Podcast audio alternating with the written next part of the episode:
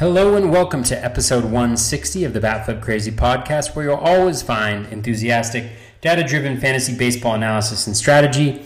I am your host, Toby. Today is edition number 64 of Bub and the Batflip. Bub and I will be taking a first stab at part one of our early season starting pitcher preview.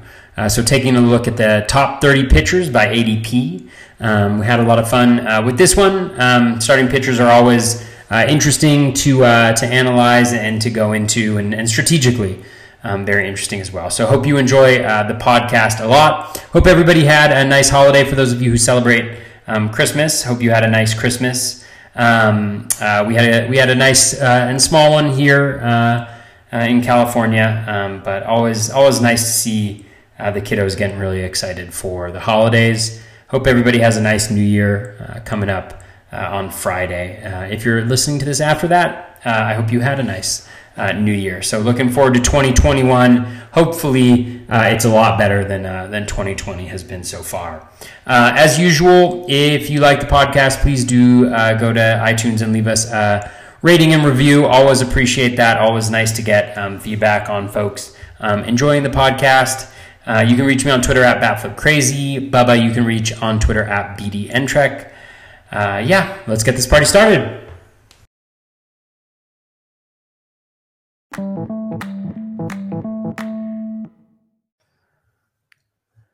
And welcome back, everybody, to another episode of Bub on the Bat Flip, episode 64. We continue our 2021 early position previews, heading to the mound, starting pitching. We'll do uh, about the top 25 to 30 ADP, kind of like we did the outfield take a lot of listener questions, which you guys came through in a big way yet again, which we really appreciate, and uh, go from there. And we'll probably have uh, part two next week for you. But until then, you can find me on Twitter at BDintric and my co-host, as always, on Twitter at BatFlipCrazy. Toby, how are we doing, my friend? Uh, we're doing pretty well, Bubba. Um, you know, just plugging along. Christmas was really nice last week. Um, a little bit different than usual, obviously. Um, you know, wasn't able to spend it with the extended family, but had our little family here and and that was nice. The kids are excited. They got they got the, the their their respective toys. A lot of Playmobiles. I don't know about you, or well, uh, I don't know about our our viewers, but my I have like thumbs and injuries from trying to put together like Playmobiles in particular. Um, where it's just like you're like, come on, and they have these little things that actually like help you get the get the pieces together, but they actually like hurt just as much as like putting the pieces together. So I have some cuts and and things like that, but it was great. It was wonderful. Good. So how about you? Yeah, good to hear. Um, yeah, just had a little small couple people, family, and um, watched the, the, little one for her first Christmas. Just kind of take it all in. Event overload, like I said, telling you earlier, between all, the two grandparents wanted to always hold her, or um, you know, all the different toys that make noises. It was it was always something to keep her occupied while she was in between naps. Yeah. And uh, that was entertaining to say the least. But uh, it was fun. It was definitely different, like you said, which kind of stunk at the same time it worked out. Everything was good. But uh, hopefully, this time next year, we're not talking about the same thing. Let's just go that direction. uh, like I really hope so. Let's, let's hope so. Yeah, vaccine but, on the way. Yes, on the way. But uh, for now, we have the starting pitchers, and you guys, like I said, came through in a big way on questions yet again, which is awesome. So we'll spend the first hour or so going over the top twenty-five to thirty. Uh, at this ADP will be as of December 1st, and I made this list on Sunday, so it might have varied just a little bit by the time you listen uh, if there's a couple more drafts that have been completed. It's draft champions ADP as usual from December 1st start date. So usually the three to four week, sometimes less we do. It depends on what's going on, but it'll give us the gist of it and we'll go from there. But uh, your top five, these are kind of, you know, these aren't going to change too much. They might change the order, but the top three for sure everyone talks about. You have Gerrit Cole, Jacob DeGrom, Bieber, Bauer, Darvish. Uh, Cole's going around five, DeGrom around seven, Bieber around nine, uh, Bauer around 15 and Darvish around 18. So that'll give you a little heads up there. So you got the three in the first round, technically Bauer's first round as well. How do you look at these guys, uh, Toby? Like I said, the, the big three, Cole DeGrom, Bieber is always a fun conversation. And then you got Bauer and Darvish just kind of hanging on right behind them. Yeah, I mean, I think the drafters so far have it right for me. Um, I think Cole is still number one obviously he started out a little slow with the Yankees, had some tr- home run troubles, but he was dynamite down the down the stretch for them. And I just think the combination of kind of past performance, skills, context, um, and health. You know, he's he's he's he's number one for me. Um, I think Degrom, like if, if I knew all of the guys were healthy and that they were going to give 200 innings, you know, I think Degrom would probably be number one. You look at some of the skills that he put up. Um, uh, Ryan uh, Bloomfield, uh, who started doing the bloom boards again, which is, is, fantastic. You know, but the big, the, the biggest, it's hard to believe, but like the biggest jump in swinging strike percentage on a four seam fastball, or really, I think, well, I don't know about any pitch, but like four seam fastball was DeGrom going from like 15% to like 21 and a half percent swinging strike rate on his four seam fastball, which is just absolutely unheard of. Obviously, a small sample size, but the skills are just insane. The velocity was higher than it's ever been before. I mean, DeGrom on a pitch per pitch basis, I think he's the best pitcher in the game. But I think there's a little bit more injury concern there for me than, than there is for Cole. And I think Cole with the Yankees, I think, you know, with the dominant offense, I think that they will be um, he'll be in a, in a really nice position to do well. So I just think he's kind of the safest, and he's got everything you need. Degrom the best, but there's a little bit of risk there. And then I think Bieber is probably the least risky from an injury perspective, just you know, given how hard he throws and that he hasn't had an injury history in the past. Um, you know, part of the bump that he saw this year was good fortune. You know, really high strand rate, really low um, BABIP, kind of like batted ball quality stuff that we hadn't really seen before. Part of that was an increase in velocity. I think he was up about a mile per hour year over year, which is always huge for us to see in starting pitchers. And then he developed the cutter, which gave him three pitches that are just, you know, phenomenal. And so I don't think you can go wrong drafting any of those three pitchers. If I get one of those three, I feel pretty good about how I've started. Um, not uh, well, I guess it's kind of ridiculous to say, right? Like if I get one of the first three, then I feel pretty good about how my pitching foundation is starting. of course you did. You drafted an elite ace. Um, yeah, for me, Bauer's the guy that that doesn't fit in here. You know, I know that people, you know, um, have a lot of different opinions of, of Bauer. You know, just from a skills perspective, I think he was incredibly lucky um, last year on a variety of different um, uh, respects. I mean, the BABIP was a career low, um, as my Fangraph page loads, 215. He had a 91% strand rate. So we know that that's definitely going to change. And one thing that I pointed out um, on a couple podcasts is, you know, the skills don't really support the strikeout rate or the walk rate. The strikeout rate was super inflated. Uh, the walk rate was very low. And um, there's a lot of different maybe reasons for that. And I don't want to sound like a broken record, but I've, I've, I've talked to this about before. Ryan Bloomfield, thank you for the shout out for my new hat. Shout out to everybody on Twitter who voted for this hat. I appreciate it. Um, uh, that for those of you listening to the podcast, that's in the in the comments over here. And then, um, but for Bauer, I talked about this before, and I, I think it's I think it's legit. Some people may think that it's like getting too deep in the weeds, but when you look at how he did on full counts, he did his his his career record in, in full counts is a 0.87 strikeout to walk rate. So essentially for you know, for every walk that he has, he has 0.87 strikeouts. This year in the short sample, it was over three, right? So over whatever, a thousand innings of Trevor Bauer's career in full counts, you know, he walked and struck guys out at a fairly even amount. This time he had three strikeouts for every walk. And that's just not sustainable. If you look at the league average, it's right around 0.8. Um, and so if you actually take out, if you if you actually even that out to what he was throughout his career, you end up getting a slightly elevated K rate, which is reflective of some of the increased skills that he had last year, and a similar walk rate as well, because you assume that with the regression down in Ks, then you're going to get more walks as well. And so when you when you factor that in, you're looking at I think like around a 20 27, 28% strikeout rate instead of the, uh, you know, whatever the ridiculous number you had, the 36%. And then the walk rate is pretty similar. And I just think it's a really important thing to do, you know, is just to kind of look at whether the skills support over small samples, you know, a, a dramatic increase in, in, in the skills. And they really don't. And I feel a little bit bad, you know, maybe I'll sound ridiculous like this, but like I feel really bad for the team that signs him if they sign him to a long-term deal. Not because I think he's going to be bad over the course of that deal, but if they're if they're betting on you know not a repeat of last year, but but a really exceptional pitcher, I think he's good. I don't think he's great. Uh, Darvish for me is the is the number four. He really should be. The Padres, I think it's a fairly lateral move. I mean, Wrigley, people know it as like a small field, but it really isn't that homer friendly or or run friendly um, from a park factors perspective. And and the Padres, you know, um, it's not it's not what Petco used to be in terms of like just a, a huge pitcher's field. So um, I think it's a pretty neutral move. Obviously, the offensive situation is much better. And Caratini coming over. I don't know if you've been following that on Twitter, but that has been like the highlight of, of potentially the year on Twitter. Just the back and forth between between uh, Darvish and Caratini. Did you see him the DMs that he posted? Yeah.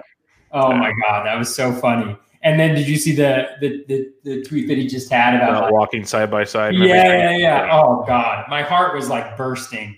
They're like best uh, friends. Oh, with love for those two. It's yeah. so nice to see. You know, it's like um, it's beautiful to see things like that. But I just think, um, yeah, I think Darvish is really good. I mean, I was a little skeptical last year. I was out on him, and obviously he performed in the short sample. Um, but I think when you dig into the numbers, I mean, the K minus walk rate is elite. The swinging strike rate is elite. The fastball velocity is there. I mean, I think it was like 96 he was averaging or something close to that. Like, he's just got it all. And yes, health is obviously an issue. It is with so many pitchers. He's had a, a year and a half of clean health. He didn't really have any issues that I can remember last year. Um, and so I think, you know, I think he's there. And I think it's to be really interesting to see what happens with him and Bauer because I think he jumps over Bauer at this point with the trade. And um, my last comment, because I know I've been going, going on for a while here, is um, I think that when we get closer to March, at least in NFBC drafts, you're going to see the the big three. You're going to see those three going in the top six picks. You know, and I think you're going to start seeing Darvish and maybe it's Bauer, depending on where he lands, um, moving up into the middle of the round. You know, and and Giolito and Buehler and those guys kind of move into the back end of the round, which is going to be a, really interesting. I mean, it's really hard to build. Uh, really, uh, you know, I know one of our question people was like you're, I know you're the pocket aces guy, but I don't know if I'm a pocket aces guy this year if I'm drafting in the front half. Um, because yeah, because I don't I don't necessarily think that there's that much that distinguishes the guys that come after, say, a Luis Castillo, uh, and we'll talk about it a little bit from some of the guys that are going later. So I'll I'll, I'll end my my rant on the top five there and, and turn it over to you. Yeah, I'm with you. The the Cole, Degrom, Bieber, that order it makes sense to me. I, I like Cole. The the age difference is a big factor for me. Uh, we've seen it two years in a row now. It kind of starts out a little sluggish. Second half is huge. I know there's been some guys that tweeted out the the the splits that if you know what if we would have had another 60 70 games or whatever do we get that uh, massive Cole second half like we got in 19 very possible like it is a good chance and then this isn't even a conversation in the grand scheme of things and it's a lot of what ifs which we have with almost all the positions and all the players going into the season so it's kind of tricky but uh, I was Team Cole last year. I'll be Team Cole again this year. I love DeGrom. I, I understand the injury concerns people are having, the age concerns. I'm still, if he's sitting there, I'm going to take him and I'm just going to stomach it. And whatever happens, happens because he is an absolute beast. You look at his numbers time and time again. It's one of those that he hasn't had the serious injury at least anytime soon that scares me enough to to go to go running away. Uh, Bieber's Bieber. I, have voiced my opinion on Bieber. I respect who Bieber is. I think he's a very good pitcher. Um, he deserves to be going here. He still, and I, I would draft him, but he still concerns me. I, I he flirts with the the edges so much. It's like if he's off at all, things can still get ugly. I know the velocity's gone up, which has helped a ton because that was the kind of the big concern before. If he misses on the velocity's low, he's going to get hit around a lot. So that increased velocity, which we've we've people have talked about, a mile per hour to is all it takes, and that's a, a gigantic difference. It's just if he, you know, what if there's a little bump and things change? Uh, the offense behind is going to be horrible this year in, in, Cleveland. So you might get DeGrom 2.0, where you might have like a 2.5 ERA or better and get you three wins or something. Like it could be dreadful with, with Bieber in Cleveland. So that's just another thing to keep in mind there. And then I, I have Darvish four as well. Uh, speaking of Bauer, it is interesting. I know Dave Petrozello mentioned it in the chat here, and I was checking it out beforehand. There's a rumor going around that teams are, are Bauer's looking for five to six years, about 35 to 36 mil a year right now, which – kind of ironic when he preached all he ever wants for one year deals. So that's to be interesting. Um, his agents out there on Twitter doing uh, you know, things that Bauer and company do. So the regime's out there, you know, making their noise, which is always kind of entertaining and kind of like, okay, just do it now. It was fun early. Now it's just like, I've had enough, just do it. But um, yeah, Bauer's good. Like, you just look at his logs, like you talked about, it's like it's all or nothing with him. He's had good years, he's had mediocre years. It's a roller coaster ride with Trevor Bauer. And Michael Ajeto said it uh, from Pitcher List. Yeah, he's great, but if they ever crack down on sticky fingers, how good is he? So that'll be interesting to check out with Bauer as well. It's just a tough, tough ask to to bid on someone or purchase someone at that draft price. And I love Darvish. You mentioned some things there. I I got done. It should be out on Wednesday morning. I think at Rotoballer. I wrote kind of the fantasy impact of him coming over to uh, San Diego, and it stood out to me. Like you said, people understand the park factors. They assume Wrigley and Petco. Um, last year in 2020, Wrigley was the best pitcher's ballpark in all of baseball the fewest runs allowed in all baseball, and Petco is 10th best for pitchers. So it's not a huge gap, but it was a gap. Like Petco was almost more neutral, but Wrigley was like, if, if you do it like ones and average on the scale, it was like 0.77. So it was down there pretty good. And then in 2019, Petco was third best, Wrigley was sixth best. So it's always been a pretty, people just think of day games with the wind blowing out, like, here we go. But there's so many other wind blowing in games, the night games, like, it's actually a pretty pitcher friendly ballpark, like you mentioned. I don't think a lot of people think of that. So that, that kind of stood out as a okay, this kind of neutral shift here. Um, except you know the biggest difference for me is Central Division. We talked about pretty cake to pitch in. Going to the West, outside of the Dodgers and Coors games, probably not that bad either in the grand scheme of things. So I think it's gonna be fine. The Caratini part's huge. Um, in 2019, when Darvish made his switch, Caratini kind of became his regular guy from then on out, and he saw the cutter get used a lot more, the seam fastball get used a lot less, slider get used more. So he did a whole pitch mix change, and it carries over. You look at all the graphs and everything; it's it kind of is just in line with the progression of how great he's been. So I got no problem with Darvish. People are going to point to he's 35 years old, or he's going to be turning 35 years old. He's had injury histories, but to me, he had two TJs in 2015, 2016. He really hasn't had a major injury since then. He's been pretty darn good since then. So I'll just be like, okay, you know what? He's figured it out. Let's go. So I'm with you there. It's Cole, DeGrom, Bieber. I got Darvish for Bauer five. I, I just don't see myself t- drafting Bauer anywhere. I, I really don't. I don't think I'm going to take that gamble. Darvish, I will. I have had the conversation with people though. It's hard when you see Darvish at the end of round one, and yes, he's in like an elite type pitcher, but it's do I go get a bat like a J Ram or a shortstop or one of these guys, and then go and get like a Lucas Giolito in the next round, like things like that. A younger arm that we see it keeps getting better that's more the discussion than does Darvish deserve to be where he's at to me. It's do these guys like you kind of mentioned, we'll talk about here in just a second, like Walker Buehler's, the Giolitos, the Nolas, those guys that are coming up. Do you take maybe that younger arm that's been more established and really hasn't had any issues at all if you do believe in the injury concerns instead of you Darvish? So that's the fun part, which will be interesting to discuss. Yeah. What a what a it'll be an interesting playoff narrative too with like Darvish and the Padres Mm-hmm. You know, after what the Dodgers did, you know, just oh, yeah. they were able to play each other, like that'll be that'll be a pretty cool narrative. I'm, I'm in case you're wondering, I'm rooting for you, Darvish, and the Padres. I should have worn my Padres hat. I wanted to wear my new hat. I mean, yeah, we're going to talk about a few Padres pitchers today. I think we're going to talk about like four of them today. They're oh, yeah, that's how good hey. the rotation is. it's crazy. They have that many top end, uh, at least fantasy wise, pitchers. Um, and, and one other thing on that narrative, Dan Richards from, from Pitcher List he tweeted out a funny one because Snell got in, got introduced on Tuesday via Zoom as a Padre, and he had some kind of the way you perceive Snell probably jabs. Just gonna throw it out there. He mentioned he's looking forward to pitching for the Padres. He's looking forward to a coaching staff that lets his pitchers pitch deep into games. He's looking forward to being able to pitch past the 16 and prove to people he can pitch. He said that a few times. And so Dan Richards said a funny one. Oh, you can see it now. Padres Dodgers game seven NLCS. They let they let Snell go into the seventh, and he blows the game, and Dodgers go to the World Series. It's just like it's karma to like the T of what's going to happen. So uh, we'll see. But it was it was it was Snell doing the snark that I we know Snell to be, which is I kind of respect at times too. Yeah, for sure.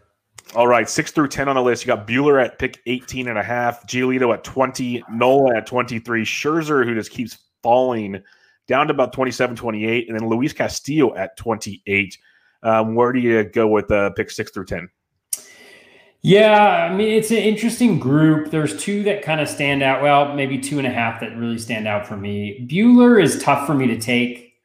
You know, um, I think Buehler's great. He's really good. The situation is terrific as well. He's always been a slow starter, you know, and I just wonder we may get an, a, a not you know a 60 game season, but we may be looking at a shorter season than you know the the usual length if they push it out to um, you know a May start, something like that.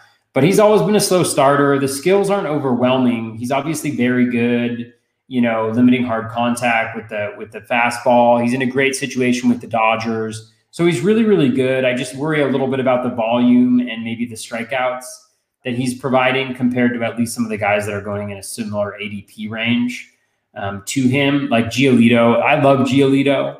Um, i have no problem taking Giolito in the back half of the first round. You know, let's say those first four for me. I mean, I, I have Bauer way behind you know even the guys that we're talking about here. But if you have, um, you know, if you have, you know, if, if the first four go, I have no problem taking Giolito. I mean, if you look at the skills for Giolito, just absolutely off the charts. His in zone contact, he's dominant in the zone. He's got two dominant pitches in the sli- well, three dominant pitches in the slider, the changeup, and the fastball.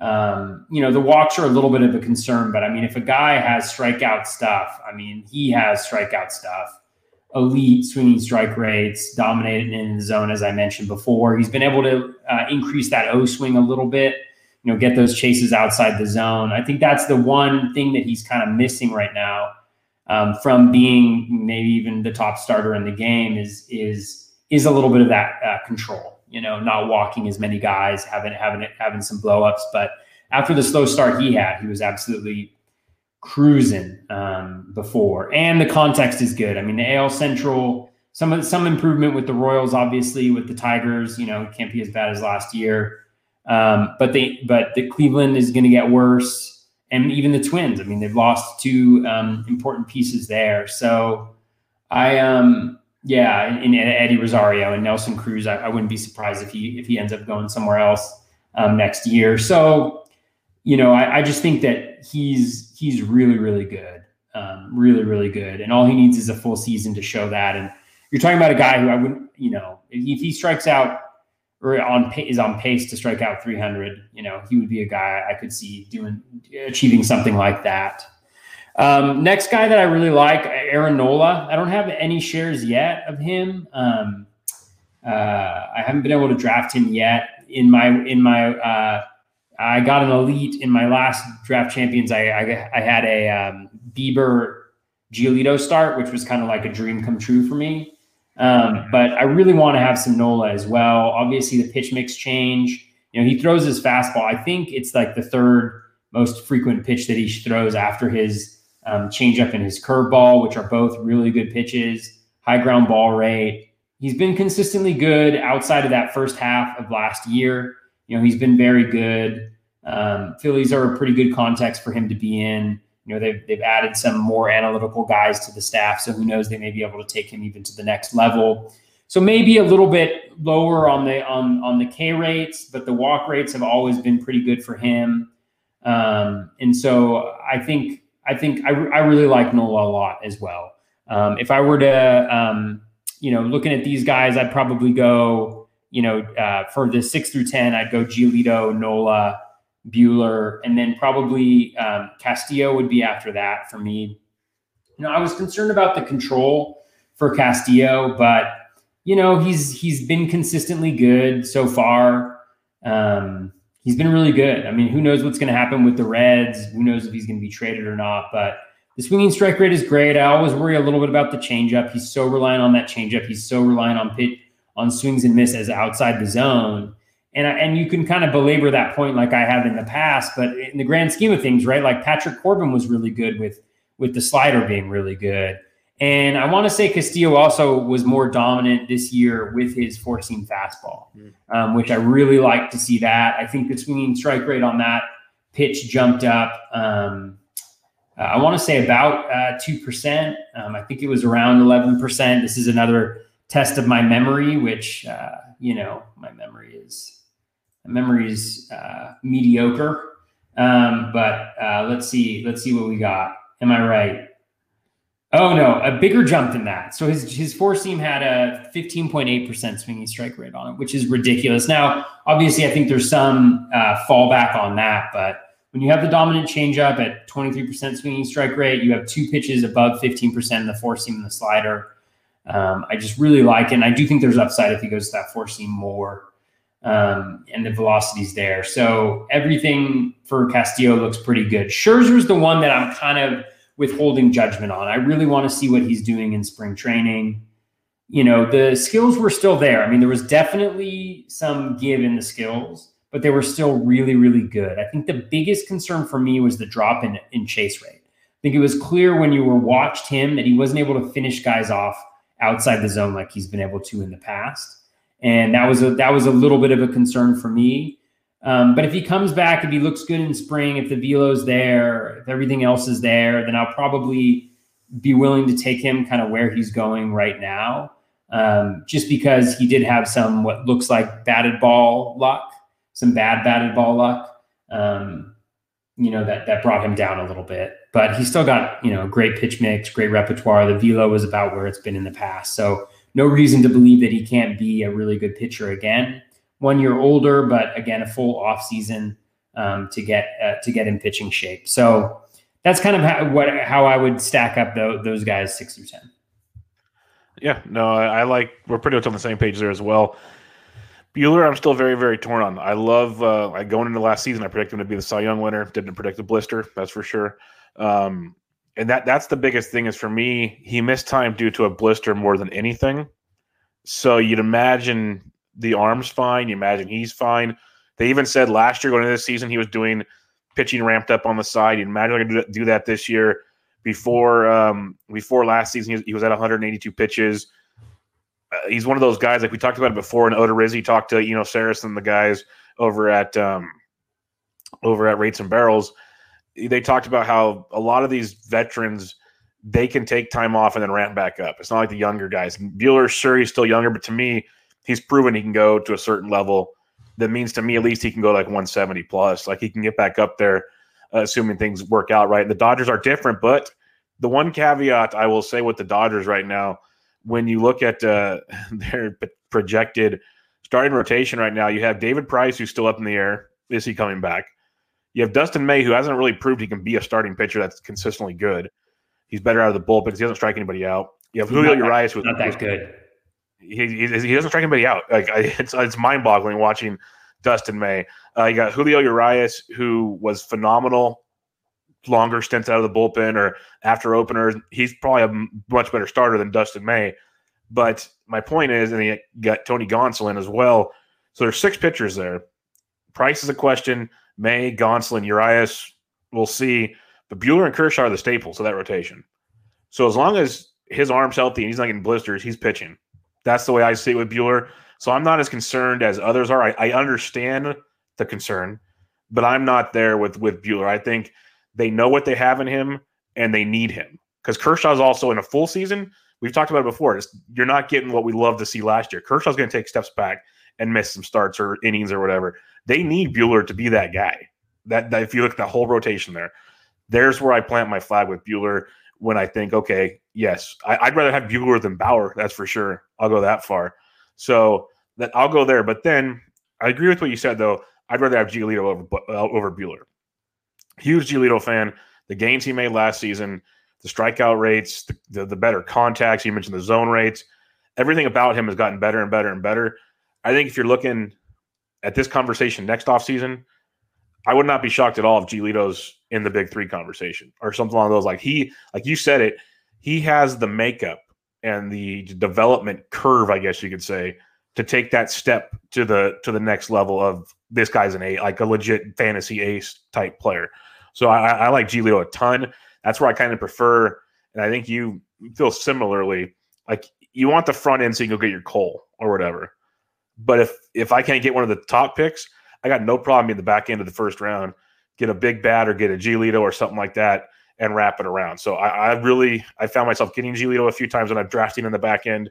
So I, like that quite a bit. Nola's a guy I, I, have nothing bad to say about him. I just I always feel uneasy with Nolan. Then I look at his Fangraphs page, his Savant page, and he's consistently just putting up this awesome stat line by the end of the season.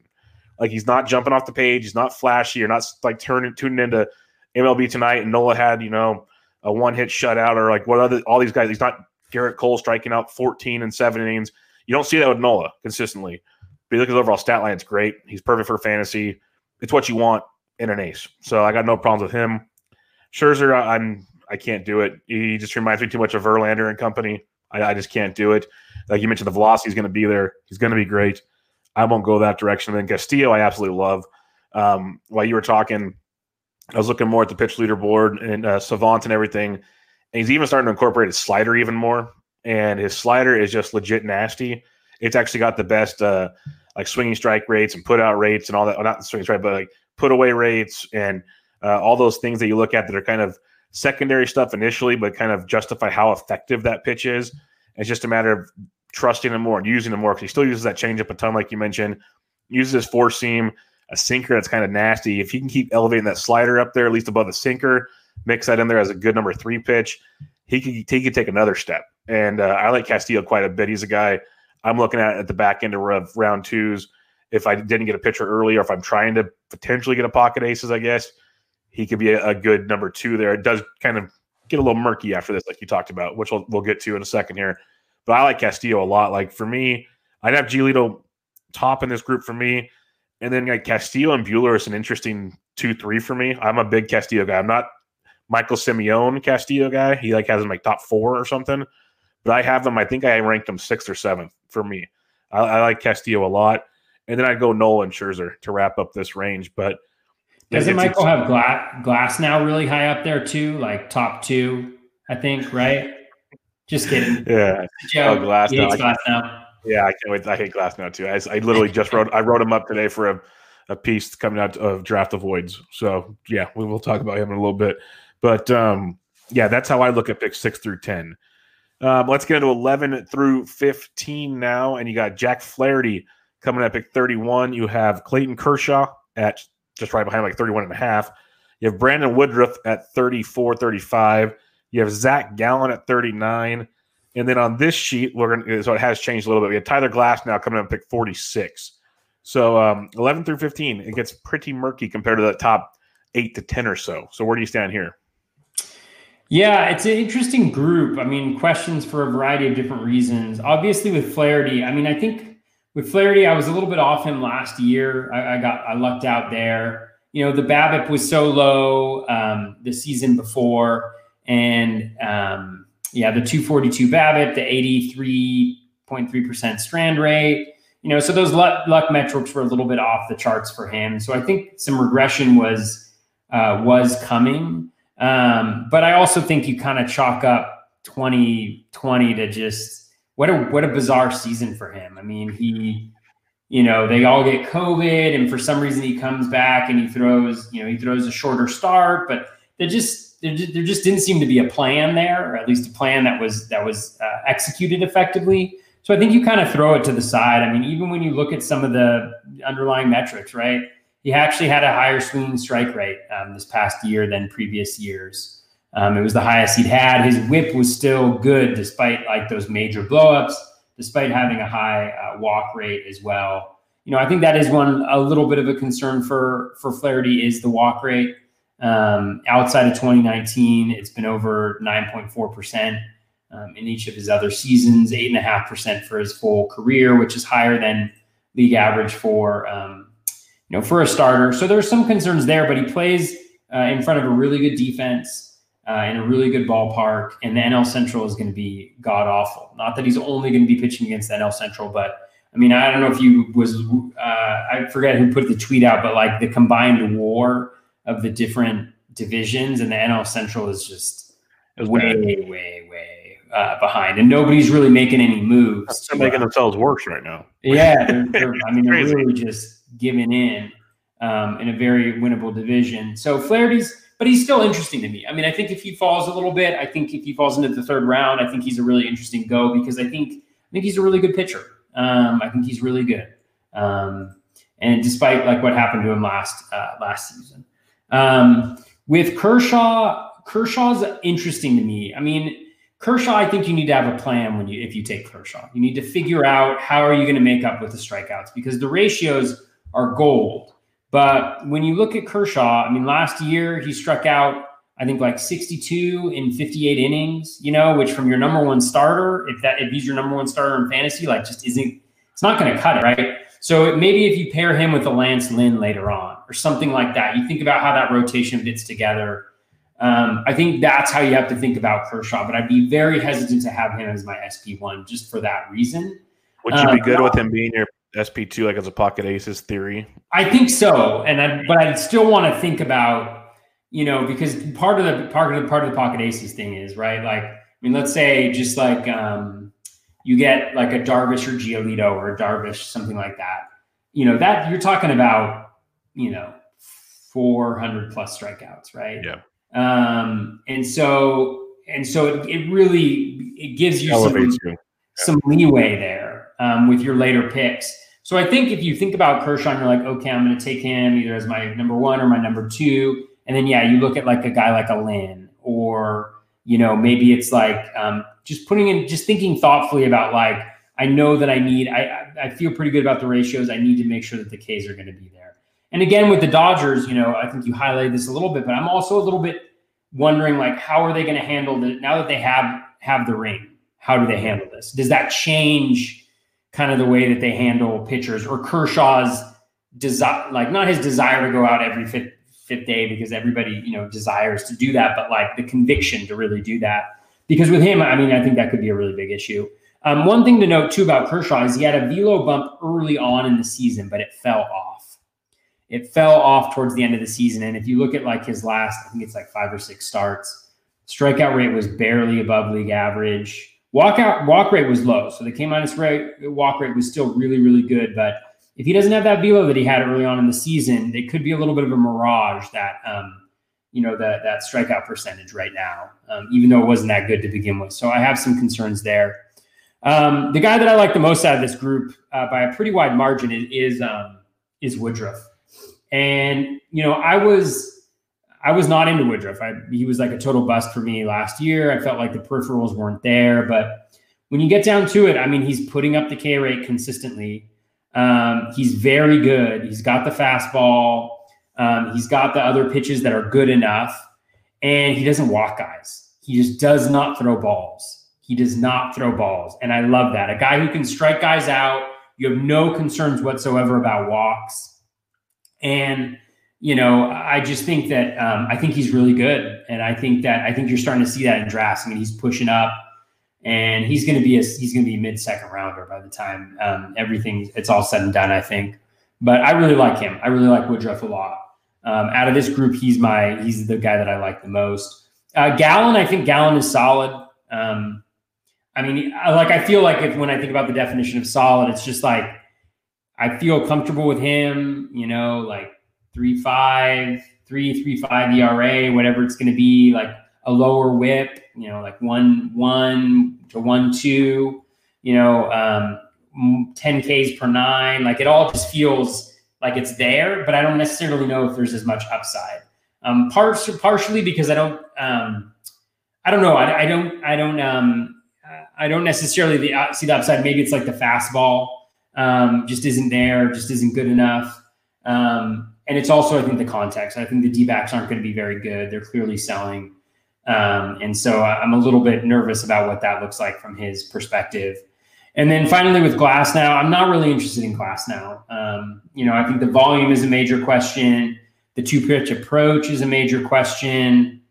Um, he hasn't answered those questions for me. And until I see that happen on a consistent basis, I just really can't. I, I really can't go there. Even though, like on a per start basis, I mean, he's got. We all know how electric this stuff is, but it's kind of like last year. I mean, what did he? What did his? What did his ERA end up as? I mean, obviously um, it's a shortened season, but um, I was just looking at it a second. I got it right here. Um, four oh eight. Yeah, but yeah, xFIP two seven five. No, I'm just kidding. So yeah. it's just yeah, it worries me that high walk the high walk rate obviously, again, the strikeout stuff, the Ks per nine, they're all beautiful. I mean, even the whip um, is really good too. So maybe I'm just maybe you're, I'm just not there yet. The right I should be, but um, you're fine. But I just I can't I can't buy in there, especially. you know, um, where he's going. He just keeps on moving up and up, and I just can't, I can't get there. Seems like a seems like a really nice dude, but I just can't, great dude. I can't, I can't get in support. Did you see him dunking? Those are the off-season workout videos that I live for. You know, not the not here's Miggy jumping rope. You know, it's like Glasnow slamming it down. Like that's Yeah. that's what I'm talking about. Glasnow slamming it down. Bartolo Colon dancing some salsa. That's the kind of stuff I'm here for. Absolutely. give give me all that. Um, yeah, Jack Flaherty. This is a guy that I was with you. I was not on, on last year. I said he was getting drafted too high.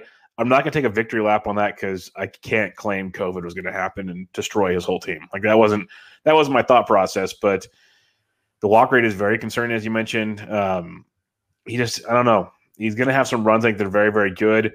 This is why it gets to the part where you get to like a steal, and then do you really trust these guys, or would you rather, you know, the next 10 guys where you have, you know, Maedas and Lynns and Sonny Grays and Carrasco's, you can wait around and maybe get one of those guys instead. That's probably where I'm going to go. I'm going to take a bat instead of a Jack Flaherty, which a lot of people disagree with, but that's kind of where I'm at at that progression of things.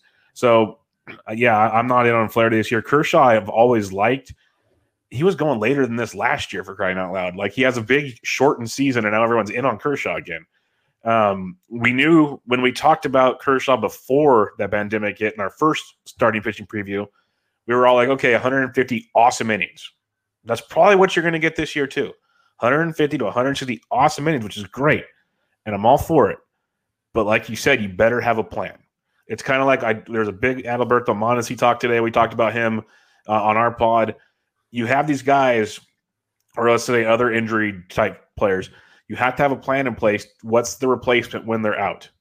Kershaw's going to miss some time here or there, even if it's a fake IL stint by the Dodgers.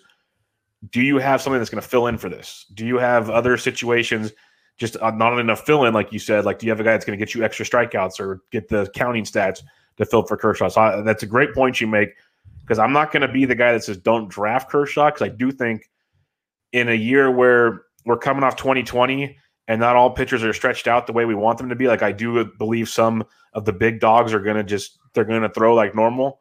There are going to be a lot of arms that they're going to take, not just the Dodgers, but in general, teams are going to take precautions with. There's no hiding that. It's going to happen.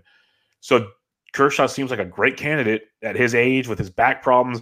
Just got the, the ring, like you said. So he pitched even more innings in the playoffs. Might be a good idea to kind of let him save it up because at the same time, they could easily make another run next year and they want him in the World Series. If you waste all the bullets during the regular season, it's going to really stink to lose again in October.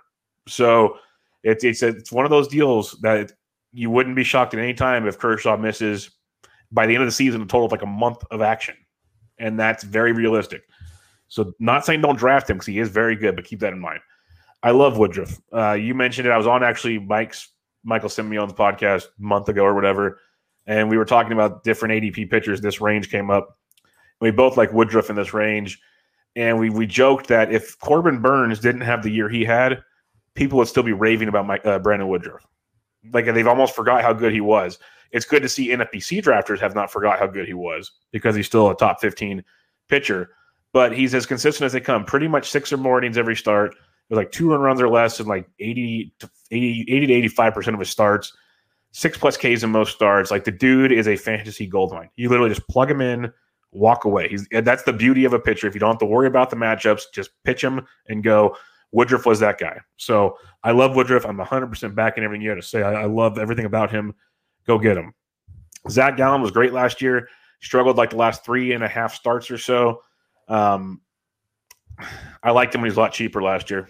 I'll be honest, because he still walks a lot of guys. The strikeout stuff can vary from time to time he, he, he did show some flaws, and you mentioned the Diamondbacks are going to be an issue. So uh, if he falls a little more, if like he falls into like round four or five ish, which I don't think it'll happen, but if he does, much more appealing to me was Zach Gallen. Uh, and then Tyler Glasnow I'll have zero Tyler Glasnow. I, I pulled up some stuff here uh, as well. Four seam, curveball, changeup. Those are his pitches. Um, it's mainly curveball, four seam. That's pretty much what he's, he's going with here. And it's um, a whole lot of uh oh because if it's not effective in the zone, it's getting hit very hard. The four seam fastball had almost 48% hard hit rate last year, uh, which was dreadful. Uh, it's just, it, it's really, really brutal. When it comes down to what he does. And the biggest problem with him is he doesn't get through the counts quickly. Strikeouts are great. He's got a great strikeout rate, but um, he's not striking guys out fast enough because he's walking too many guys, are working too deep in counts. The Rays are babying him. You look at his his uh, stats. I think he went over five innings, like four of his twelve starts, and he only went over like seventy five pitches three times. They were yanking him early, and he people are saying because Snell's gone, he's the ace. He's going to go longer. Maybe what's longer? Another inning? Is that really going to do it for you? Because so now he's going five to six innings in every start. Is that your ace? No, it's not. So that's the problem. He's got great stuff. He needs to execute a third pitch better. He needs to be more efficient while he pitches. Those are two things that are going to be very, very important with Glasnow. Until he does that, I will not be drafting him anywhere. So that's my take on Tyler Glasnow. 16 through 20. Kenta Maeda has actually jumped Glasnow. Glass now is 46.27. Maeda is 46.13. But we have him at 16. Um, pick seven or pitcher 17, Blake Snell at pick 52. You have Corbin Burnes at 54, Zach Plesac at 58, and Max Fried at 59. So this is a group that you might pass over most of them as well. But uh, what do you like here? Yeah, I mean, uh, this generally is a Passover group for me. Um, not that I don't necessarily like them, but just with my general approach to pitching. Uh, so with uh, Maeda, I think Maeda is really good. I don't think there's any doubt about that. The pitch mix change. He's got multiple elite offerings. You love to see that. I just have questions about the volume that we're going to get. Um, he was also incredibly lucky with both the the BABIP and, and the um, strand rates um, being uh, way out of whack, I think, from where they probably should have been. Um, and so I worry a little bit about um, I really worry a little bit about that regression, and then I just worry about the volume, especially where you're you're drafting him in drafts, right? Um, to be your you know, for some people it's it's their SP one, but you know SP two range, and and I just don't know if if I if I trust it enough. Um, uh, but you know, I, again, and I like him. He's really good. He's a really good pitcher. I just think from what I expect to get from him this year, I wouldn't want to draft him where he's going um, right now. Um, for Snell, again, he's he's. I know a lot of people. I, I think his ADP is going to rise now that he's with the Padres because people are going to expect him to go a little bit deeper in games, um, and that could be the case. You know, the thing with Snell is when he when he had his most dominant season, there was obviously some luck involved, but he also had his, his uh, highest fastball velocity. Uh, I want to say he was at like 96.5 miles per hour back in 2018. And progressively, that fastball velo has declined. And as a result, the outcomes on that fastball have declined as well. And I think it helps, you know, maybe the other pitches are dominant. Like he's got an incredible arsenal, but maybe it, it allows guys to hang in a little bit longer. Um, uh, with him. And I think efficiency is a huge issue. It's not really that the Rays pulled him so early. It's that you know he's not efficient with his pitches. He goes deep into deep into counts. He walks a lot of guys. And so I think I don't necessarily know if that's going to change or not. So very good pitcher, uh, you know. And then there's also the the volume question, right? I mean, he has what 157 innings over over the last two seasons. Injuries have been a major factor throughout his career, and so you know, do I want to do I want to mess with that in this spot? Maybe maybe at the current price, but I think you know where he's going to go. I expect him to start going in the third round, third round pretty regularly. I have I got him in one draft where he went like I think 54 or 56, and I felt pretty good. He was my SP3 at that point, um, so I felt pretty good about that one. Um, uh, Burnes, uh, Burnes is a, a, major volume question for me. Um, you know, and again, like I don't want to sound like a broken record in terms of like highlighting the regression candidates because that's why these guys are high up there. But I think recency bias is important to um, be aware of and just be cognizant of. Like for Burnes, you know, a guy who got hit around pretty hard throughout his career. Obviously, a pitch mix change for him, but like that doesn't result in the 0.3 home runs per nine, right? Um, his walk rate is a little bit concerning, well over 10%. And then there's the question of volume. I know, um, I know our, I don't, I don't think Smod is listening, uh, or maybe he's listening, but I don't think he's in the chat right now. But um, I know Smod is a huge fan of his. I think the skills are there, everything there for him to be very good. He's also in the NL Central. I just worry about that regression coming, and I do worry: is he going to be able to go more than say 140 innings, um, something like that, um, in in a two in a in a regular uh, full season? And that's enough questions like the walk rate regression. I'm just I just have too many concerns still. Uh, is really interesting. Um, you know, a Dave McDonald favorite. Um, I think there's a love, lot to love about Zach Plesac's profile. What I find interesting is he actually lost about a mile per hour on his fastball, um, but was still more effective. Um, you know, because of pitch mix changes, I think, and um, and so you know, I think he's really good. I mean, he gets a lot of strikes. The swings, the swinging strike rate was really nice, over 14%. Walk rate is really nice. Uh, he he was one of the lower guys in terms of the percent of pitches that were balls, which is the I think the go-to metric for me for thinking about um, where a guy's walk rate should be. And for those of you who have the forecaster, that actually has those in the player boxes, and they did a really good analysis in last year's forecaster, in the 2019 forecaster that looked at kind of the correlation between percent of balls uh, and other control metrics that we oftentimes look at. So I would highly recommend that people look at percent of pitches that is balls. And if you have any questions about how to do that, just hit me up on Twitter. I'm happy to share what the search is um, to figure that out on on on Savant. Um, but I mean, the thing for Plesac again, like so many of these guys were up there, right? You know, 224 BABIP, 92% strand rate. You know, it's just like it's just one of those things where I think what's so hard about this short season and what's just so hard about career seasons in general is you look at them and you look at the skills and you're like, oh, but the skills support this. The skills look okay still. And but that doesn't necessarily mean that regression doesn't still come, right? Um, and so that's my major concern with Plesac and where he's getting pushed up in drafts. I just haven't felt comfortable snagging him at that point in time. Uh, Max Fried is is a um, not to be confused with Max Freeze is a total fade for me. Um, I think that Fried, he just doesn't offer you the K upside that you need. He's very reliant on managing contact, which is fine because I think he's he's shown throughout his career that he can be pretty good at that. But elevated walk rate, lower strikeout rate, doesn't really have the same type of dominant repertoire as the other guys who are going in and around him. Um, so he's a total fade for me. I mean, just draft like Ryan Yarbrough at, you know, whatever, pick to 40, you know, who's not going to be quite as good, but I think will actually be fairly decently similar, or Kyle Hendricks, like a bunch of picks picks later. Um, maybe you're going to get a little bit more Ks with Max Fried, but I just don't think he's. I don't think he's elite starting pitching material, so I would not draft him uh, anywhere close to where he's going going right now. All right. Um, you mentioned Maeda. The thing with Maeda for me, kind of you're mentioning, is I want to know exactly what the workload the Twins are going to give him because it was like almost six innings and out, sometimes seven. They didn't let him go too deep into games. Pitch count would be like 90 to 100. They wouldn't push him. Six innings every start's great, but if he's having any issues, then well, there goes that. So that that that's my question. There, he was like super efficient last year, not walking guys. Everything was like the perfect storm for Kenta Maeda last year, and I'm wondering how how how much how much is a replication of that possible? And I guess it's pretty not not very much. But uh, like you look at uh, Steamer, for instance, they have him um, projected to go with a four four three ERA instead of a two seven zero. So with fewer Ks and more walks, which it makes sense if he's walking more guys, probably in more trouble.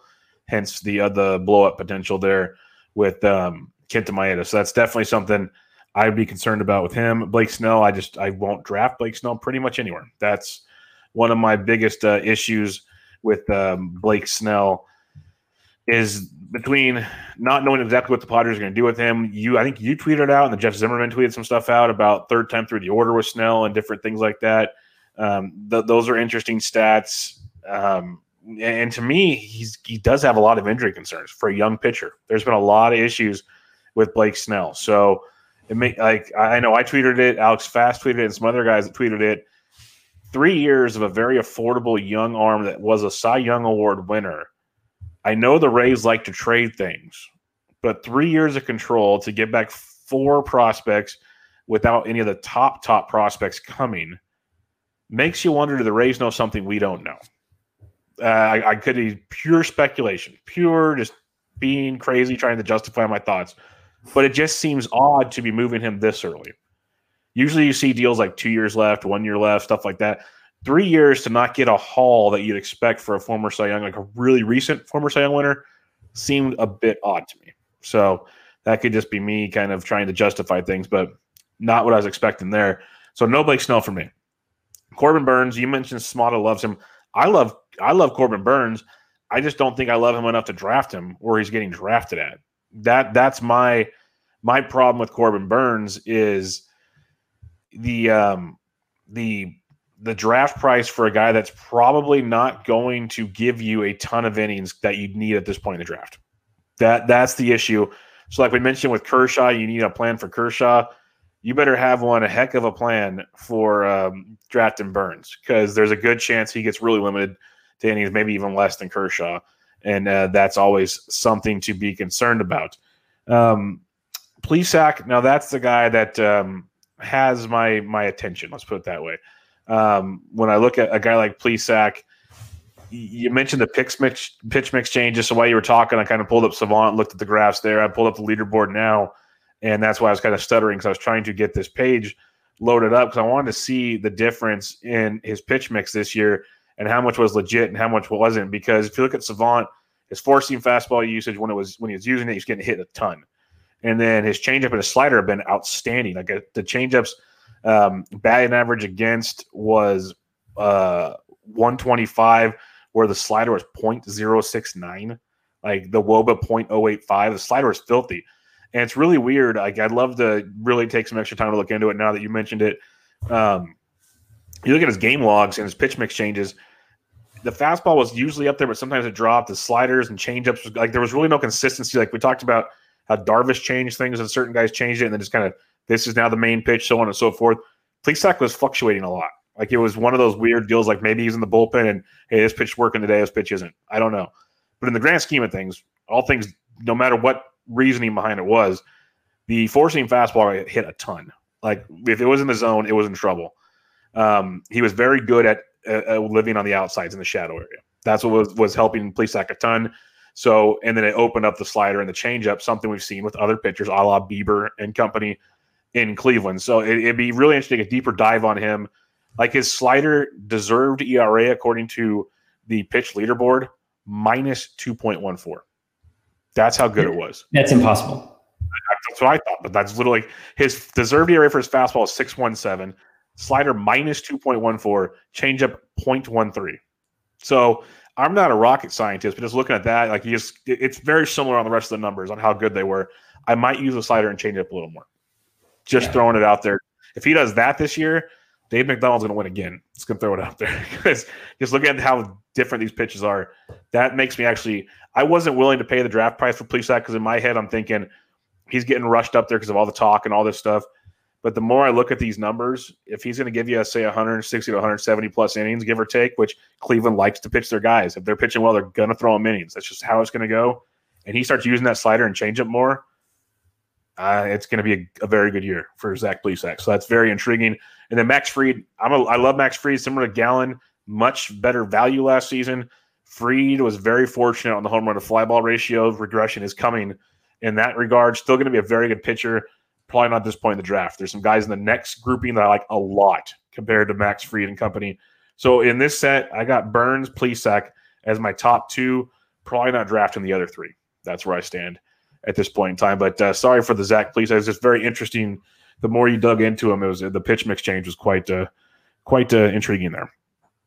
All right, 21 through 25. You got Lance Lynn at pick 61, Sonny Gray at 64, Carrasco at 65, Dinelson Lamet at 68, and Stephen Strasburg at 73. How do you go about this group of five? What a group. that's that's one way to say it. That's for darn sure. I like the yeah. first three. The last go. it's, a, it's a fascinating group. I mean, Lynn, I like Lynn a lot because I think you know what you're kind of kind of going to get. It's interesting because he started out the season um, so incredibly well, right? And we all remember. I mean, I remember. I remember lost me quite a, a decent amount of money. I think in the overall in the main that blow up against the Astros um, was just is what seared into everybody's memory, right? Who had him last year, but he actually ended up being kind of uh, pretty unlucky. Um, so if you look at, you know, 332 ERA, 419 FIP, probably as a result of the 1.39 home runs per nine, which is way above anything that he's really posted, you know, outside of maybe one one season, um, which was his first one back from Tommy John surgery. So I mean, the K minus walk rate was solid. You know, all of the numbers were fairly solid. I think, um, you know, I, you know, there's some regression maybe in the BABIP that compensates, but with the White Sox, I think he's in a great environment. Obviously, the field isn't the best in the world, but I think that with the way that he pitches, I'm not super concerned about that. Um, so I think you're going to get a lot of strikeouts. I think the ratios are a little suspect, but I think they still should be pretty solid. So I like him, especially if you, you know, if you if you maybe maybe if you do have Kershaw, you know, as one of your starting pitchers earlier on, or you're not as confident in maybe the strikeouts. Um, I think that he's a really nice, uh, a really nice little addition obviously more expensive than before, but I actually I've actually drafted him at pick 58 last year, I think in a in a main event. So um, yeah, uh, Sonny Gray worries me a lot. Um, you know, he was really good at the beginning of the season, and then it all kind of fell off. If you look at across the board, fastball velocity dropped um, considerably. The walk rate is just is it scares me a little bit. So I'm kind of off of Sonny um, you know, I maybe to my detriment because he's he's been a you know from a strikeout perspective, from a CSW perspective, like the guy is just um, he's he's he looks really good, but I worry about that walk rate um, a lot, and I worry about that diminishing fastball velocity. So uh, it's also because Carlos Carrasco's here. I just think that he's probably, I mean, one of the better guys in terms of you know just where he's going, I think, and where he can can end up. I mean, last year he was very good.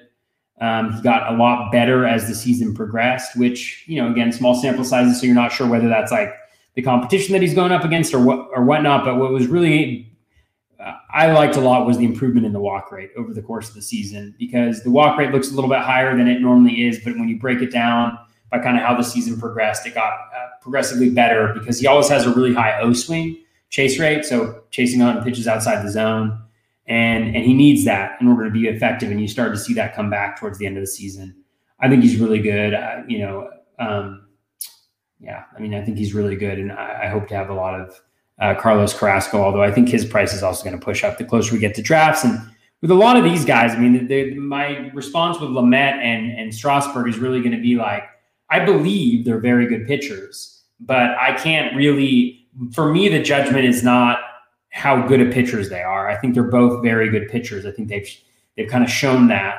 Um, you know, Lamet obviously has a smaller um, track record, but ever since he came back from Tommy John, he's been nasty. But I can't tell you to draft him now because I'm not drafting him. I mean, he he fell all the way to like pick one ten in one of my drafts, and I didn't pick him because I already had three starting pitchers, and because you know, like it's all a question of whether he's going to be healthy or not. So I want to see a spring training. So he's the type of guy where right now at this point in time I'm off of him. But if I see that he looks healthy in spring training, then you know, then I wouldn't mind mind um, you know dipping my toe in the water a little bit um, on, on him. So um, we'll see. Uh, for Lamet, I mean, the question is always like, can he be effective with two pitchers? But can't remember who I who I saw posted about how effective his slider is against lefties his slider is actually more effective. It was it was an Eno, it was an Eno article, Eno Sarris article, and he was just talking about how his slider is actually more effective to lefties. So does he really need that third pitch as, as much as other guys do? Because generally speaking, right, it's like you were talking before about the fluctuation between Zach Plesac's pitches. Well, a lot of times what can dictate that is is who's up, right?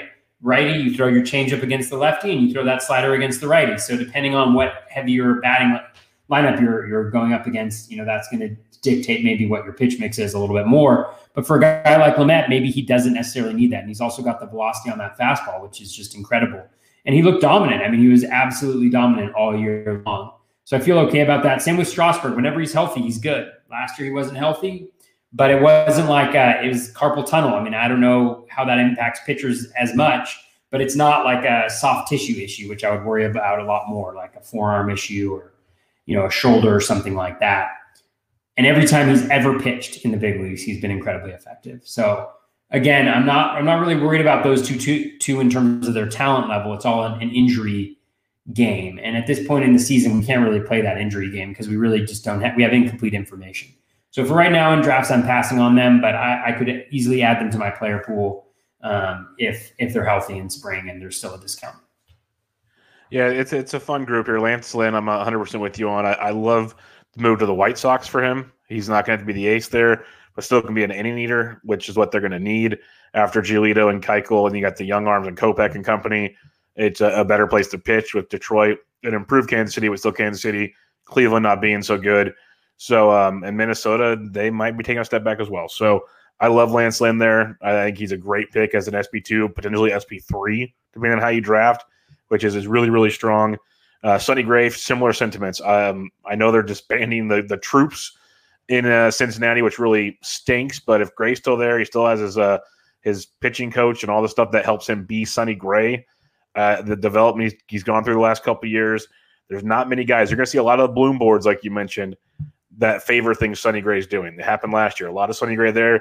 Um, Alex Fast will tweet out a lot of stuff. Sonny Gray shows up on a lot of boards involving things that we need the swinging strike rates, the K to walk rates, the improvements here, there, whatever. Sonny Gray shows up on these lists and he's he's just ridiculously talented. At this point in the draft, where you're getting him as an SP2 or SP3 is a, a very, very lucky situation here. So I, I like Sonny Gray a lot, and I love Carlos Carrasco, as you mentioned. Once he started getting healthier last year, started looking like the Carrasco of old. He's getting old, period, which is you know always confusing every time I see his age. I'm like, he's really that old already? Well, yeah, he's in his mid 30s. Like he's he's getting up there for pitching years, but he's still very, very good. He's still the uh, the elder statesman of that staff. They're to let him pitch. Uh, they were they were letting him pitch once healthy, so don't think that's a concern. They really have no reason to limit his innings. Like you could see them being okay. Plesac Bieber. Like I'm not saying they're going to, or Civale or one of these other young arms in uh, McKenzie or something. Hey, we're to limit you guys a little bit because we need to save you guys, which for trade bait probably because that's what they're doing now. But um, Carrasco's going to pitch. He's going to pitch every fifth day he can.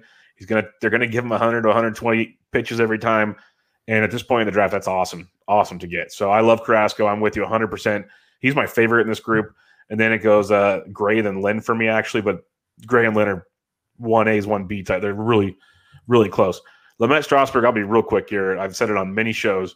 Lamet, I will not touch the two pitches. I, I don't do that with these guys very often. Um, I agree the slider is very good. I'm not going to disagree with that.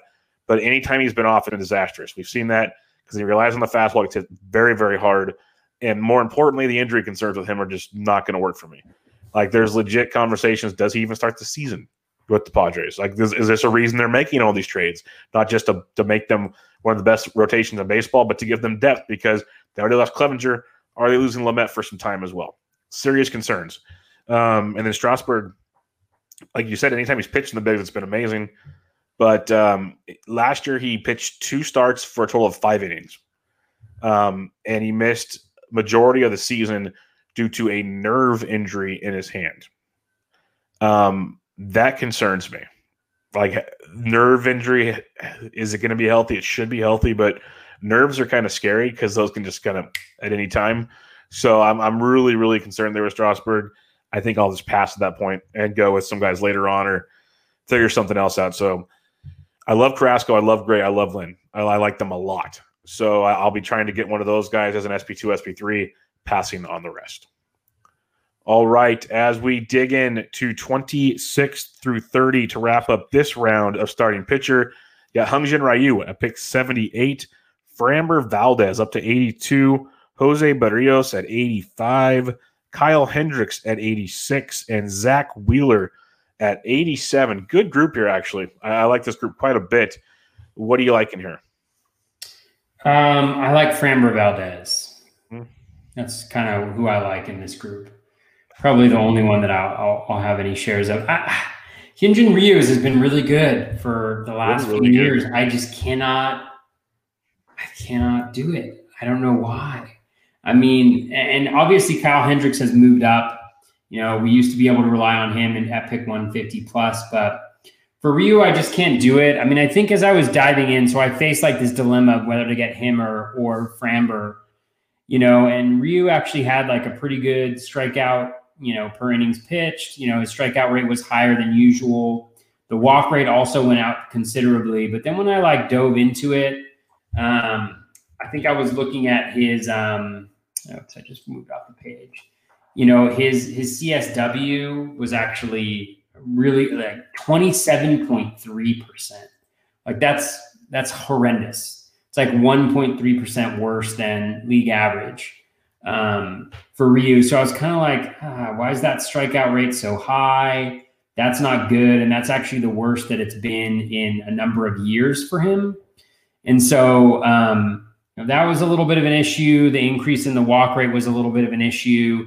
And I guess it's just like buying buying kind of this ratios profile, although it's beautiful ratios profile. It's outstanding. So it's, it's probably just a deficiency in me, but like I just couldn't do it. I wanted um, to get Framber. Um, so again, Ryu, uh, he's a really good pitcher. He's been a really good pitcher. He's probably accurately priced, and I'm just going to miss out on him because I'm stubborn. Um, that's not very good analysis, so don't listen to it. You know, uh, Framber, Framber, I really like a lot because I think he has a combination of slightly better than league average strikeout stuff.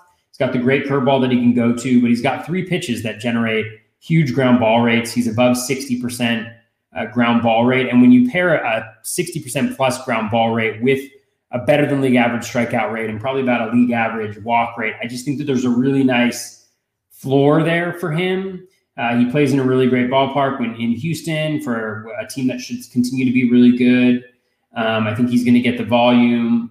Um, I think he's going to be. I think he's going to be really good. Um, and uh, so I like him a lot. I have him a lot. He's probably my most owned pitcher right now. I think I have him in three or four out of six drafts that I've, I've had because I think as an SP3, I just love him as an SP3. Like you get your two aces that have a really nice ceiling. Um, and then I think just for where he's going, just a really nice combination of ceiling and floor. And I could just be making this up.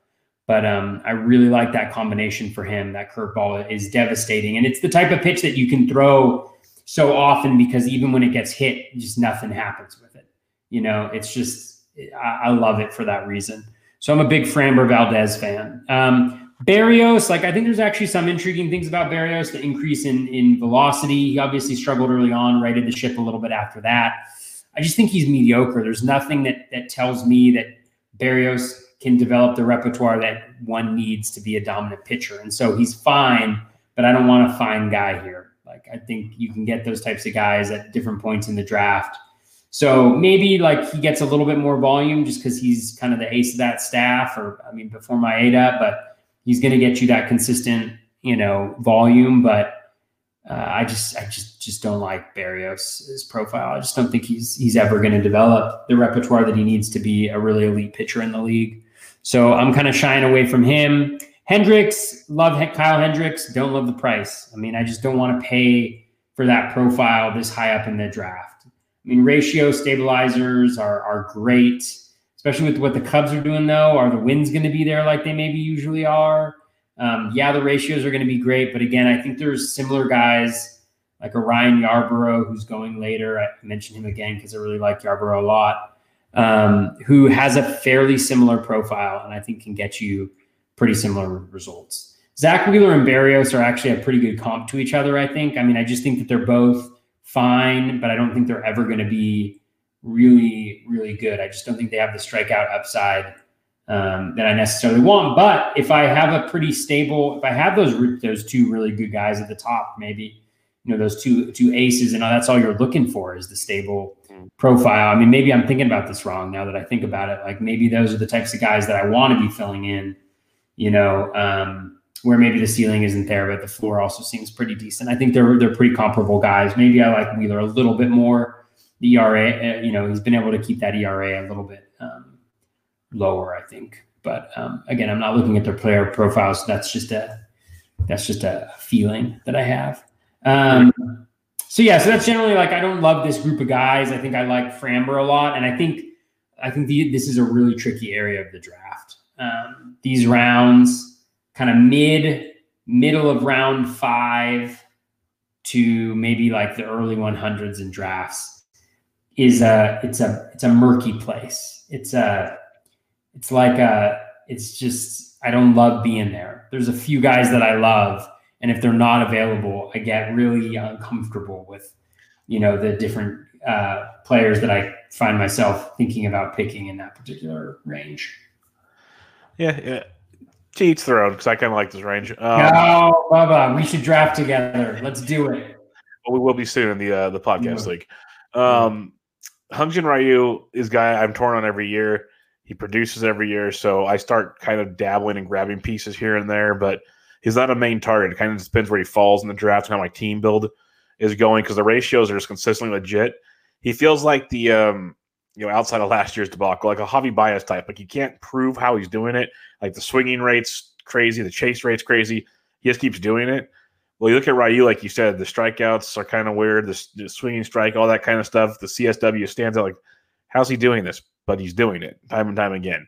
And so it's very interesting there. Not a, not a go to, a have to pick guy, but I, I'm like dabble at spots with him. It makes it kind of interesting.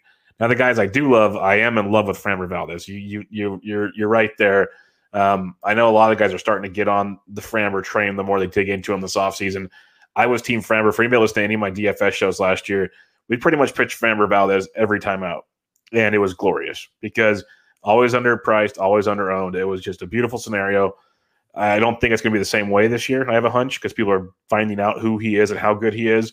But I love Framber Valdez. I think that's a, a great one to, to jump on at this point in time. I agree with everything you had to say, so I won't go any farther there. But Jose Berrios is a guy. I'm pretty sure if you listen to any preview I've done with Berrios in the past, it's going to sound very similar to this with a twist. Is he's as consistent as they come, and this is kind of why you said it towards the end there that maybe you want to look at these guys. And this is why I'm starting to appreciate these guys. If you get those kind of aces early, and we keep going through the pitcher player pool like after these guys, and it gets murkier and murkier with the kind of hit here and there. A guy like Berrios to me stands out as a guy. He's going to take the ball every fifth day. He's going to pitch you five, usually six plus innings every time out. His strikeout rate's 23% to 26% year in and year out. If you just look at his player praise, the home run per nine, the the whips, the BABIPs, the every stat there, they're all within a certain percentage point of each other. Like they just it's almost the same thing over and over again. Kind of what we used to love about Kyle Hendricks when he was cheaper. He's not now. Berrios is that guy. Now he's I think the bugaboo is when he came up, everybody said, okay, he's going to be this ace phenom. Well, like you said, he's not going to be that guy. He's not going to find that pitch. We just move on from that. What he can be is a very, very good SP3 in your in your fantasy staff. And I think that's where Berrios, that stability, kind of what I mentioned with some other guys like Woodruff and company, just plug him in every week. And he's pitching in the central. So that's a big plus as well. So I'm buying in more and more on Berrios. I literally just took him in a best ball draft about three hours ago as my uh, SP3. So uh, I, I, got no problem with Berrios this year. Um, Hendricks is great, but I'd rather have Berrios. I'd rather have Zack Wheeler. Um, the thing with Wheeler, the, that the reason I have Wheeler, Berrios over Wheeler is um, the divisions. That, that's just the tiebreaker for me. NL East versus uh, AL Central is a big one. But I've always been a, a Wheeler fan. He has better ratios than um, Berrios, but Berrios has the better strikeout rates. Um, everything else, rather similar for the most part. Uh, somehow Wheeler keeps the ball in the ballpark more, which is kind of surprising. But uh, very, very like you, it was a great comparison you made. They're very, very similar with what they'll get you by the end of the fantasy season. I like Berrios for the higher strikeouts and the division more than Wheeler. Both phenomenal for me. I actually, now that you mention it, or now that I think about it, that draft I'm talking about, I literally took Berrios and Wheeler back to back. So I have them as my mm. three and my four. And it, in a best ball points league, it's even better because they're going to take the ball every fifth day and they're not going to crush you. And that's something I think is very important in, like a best ball format, maybe different than an overall, where you might need that higher ceiling that they're not going to offer, where a Framber can offer that. Uh, and Framber was off the board as well, by the way. But um, Berrios and Wheeler, steady Eddies, I'm a huge fan of them. And I, I think that's that they might get overlooked by some. But I think as we go on next week and talk about the next 30 or so guys, it's going to be harder and harder to find the steady consistency that those two guys offer you. That if you get your ace or two, you take one of these two guys. Now you you have three just like guys you trust without a problem, pretty much. Take more chances now in this kind of murkier session we're going to go get to, and that's where I, I like the Berrios and the Wheeler a lot more.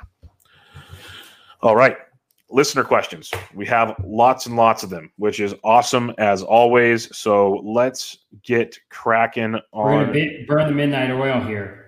Yeah, well, you guys are too good with us here. Um, Ross at the Shy Bears says he has a 30 team dynasty auction starting on Friday.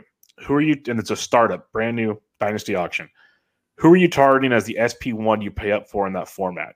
So we know Cole, DeGrom, Bieber in a non dynasty. Do you go after Bieber because of age? Do you stick with Cole? Do you have another guy? Who who are you going after? Probably go Cole, Bieber. Yeah, yeah. Degrom definitely takes the hit. Like kind of stuff we thought it definitely takes the hit in the dynasty part.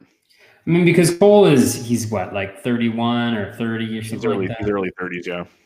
We should, we should look this up. He is thirty. Yeah, he just turned thirty. So he's still young. I mean, you think like, oh well, but I mean, he's got till and we see guys pitching 34, 35, 36. So you've still got four to six years you know, what I might do is have him this year and and um, you know ride that that that uh, Cole train, um, you know, this year. See how it ends up, and then maybe try to make a move after that because I think he's going to be really good this year. But Bieber also, I mean, I, mean, I think is great. You don't really have as many concerns about injury. He's younger, um, really good. You know, Cleveland's not as good of a team, I think, for the next few years, but um, I, I, don't think you can go wrong with either one of those. Or just split the or, money on the or split the money on those two and go get Framber and Plesac. Yeah. Yeah, I mean or Giolito. yeah, Giolito. I, he'd be right up there with those first two for sure. Yeah. I'm with you there.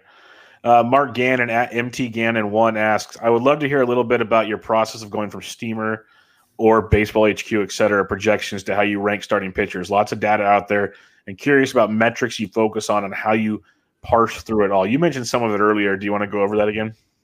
Sure, yeah. Um, and shout out to Mark. Mark's a great guy. I met him at First Pitch Arizona. Um, so thank you, Mark, for the question. Um, generally, me, actually, I don't really pay attention to uh, projections for pitchers. Um, like, I mean, I, I'm, I'm familiar with them. I'm aware of them, but I don't find that they're super useful. And I could be absolutely wrong on that. But there's just such variance year to year for most pitching performance that I just don't really care that much about them. I have a very skill centered approach to analyzing pitchers. So what I want to know is swinging strike rates, in zone. So my strikeout metrics that I look at: swinging strike rate, um, in zone contact rate, uh, CSW. Um, they all capture kind of unique things. Like in zone contact is great because it tells you whether a guy can dominate in the zone. Swinging strike rate is also about domination, right? Swings and misses over pitches. And then CSW, there's some guys that maybe don't have the swinging strike rate, but they get a lot more called strikes um, than the average pitcher, like an Aaron Nola. And you need to be able to understand that and see that and, and be able to look at it. Then I look at the control metrics, you know, so things like, you know, O swing is really important. So chasing on pitches outside the zone, not only for walks, but also inducing weak contact. Uh, you know, I look at first pitch strike and zone percentage. I kind of look at first pitch strike zone percentage and O swing as a combination just to see kind of where they are compared to league average. Looking for those guys that that are demonstrating elite skills there. I also look at percent of pitches that are balls. And then K minus walk rate is the one that you can kind of go to. And the thing that you'll find, I mean, go to a leaderboard and, and just click on those and look at the pitches that show up, right? Those are the pitchers that we know are really, really good. And so part of it is just historically, where have these pitchers been? What have they done? You know, what have the results been? And then looking at the skills and and you know, uh, do they look like they're trending up? Do they look like they're trending down? You know, what what's really going on there? It's really focused on skills. I don't think about. I know I've mentioned it a couple times. I don't think about ERA. I don't really even think about WHIP. I think about if a guy is striking out a lot of guys and he's not walking a lot of guys, and that's really good, right? And there's only a certain number of pitchers that can do that effectively in the league. And so then you get into the middle and you're starting to look for those guys that maybe have a little bit of a higher ceiling. Maybe those guys who had a swinging strike rate that was higher or who underperformed or overperformed, you know, where they are and making adjustments to that accordingly. And I never really, I don't really rank pitchers either. It's not like I have like a, a list of pitchers, like this is the definitive order that I'm taking. I generally have guys that I've identified that are kind of on my list of pitchers that I really like. And I'm aware of when they go in drafts. And then based on where they're going in drafts, I know where there's kind of pockets of pitchers that I want to look to. And maybe I want to get, you know, two of the aces, right? And then maybe I want to get one SP3 that's on the higher end of the SP3 spectrum. And then maybe I have my SP4s and my SP5s is where I'm maybe looking for a little bit more ceiling and maybe, you know, I'm, I'm, I'm yeah. So I think it's all about, you know, individual pitchers looking at those strikeout and control metrics. I look a little bit at things that are predictive year to year, like barrel rates for quality of contact or outliers in home run, home run per fly ball rate, things like that just to see, you know, from a contact quality perspective. But I don't really look at hard hit rates or, you know, exit velocities against much at all, unless there's kind of at the extremes. Um, so that's a little bit about how I how I how I how I do it. I really don't look at projections that much. It's more like historical data of how they've done, and then skills and where they compare to league average and and things like that. And what pitch don't, mix. Don't forget pitch mix. You always got to look at pitch mix. What don't you look at? I'm just kidding. I don't look at ERA. I know. I'm just kidding. Um, no, I yeah, you you've hit on pretty much all of it. Um, I, I just kind of keep digging in on guys that make changes each year and what changes are legit, which ones aren't. Um, we talk about a lot of the stuff on here. I read a bunch of stuff. CSW is tremendous. Uh, K to walk is obviously one that's very very popular, but to me, like the pitch mix change um, is very important to me because that's as we see more and more how these guys are utilizing with their pitches is way more important than how good, you know, how hard a guy throws, stuff like that. So um, th- those kind of things are big to me. And I think the more you just get kind of go down rabbit holes, like I was doing earlier, like Zach Plesac like just on this show, I'm like, oh wow, okay, like these things are impressive watching this change from here to here. So um, making those kind of adjustments are very good. And like you said, just look at leaderboards. Like those will tell you a ton right out the gate, and then you can kind of go back and see if it's been a year to year thing or a new thing or, or what it's been from there. Um, Guillermo Salvaje. Sorry if I mispronounced that. Um, okay, these are quick, quick ones here. Cristian Javier or Lance McCullers, are they able to repeat? Uh, I don't think I don't think Cristian Javier will. I don't think he'll be that good. I think it was unsustainable. Um, and then um, McCullers, I don't know. Did he do something good last year? He was pretty decent, especially towards the end of the year. He was yeah. pretty good. I never am really in on McCullers all that much. I think we talked about him in a previous show about there's reason to possibly be in on him, but I just I'm not. But I would go McCullers over Javier for sure. Yeah, I'm a big McCullers fan, so I'll, I'll jump back in on that one. Uh, Frankie Montas comeback. Um, maybe. His price um, is right. His price is right and worth the chance. I'll say that. Much. His price is right, yeah, and the and the splitter is still really effective pitch. I think from just a skills perspective. So uh, why not?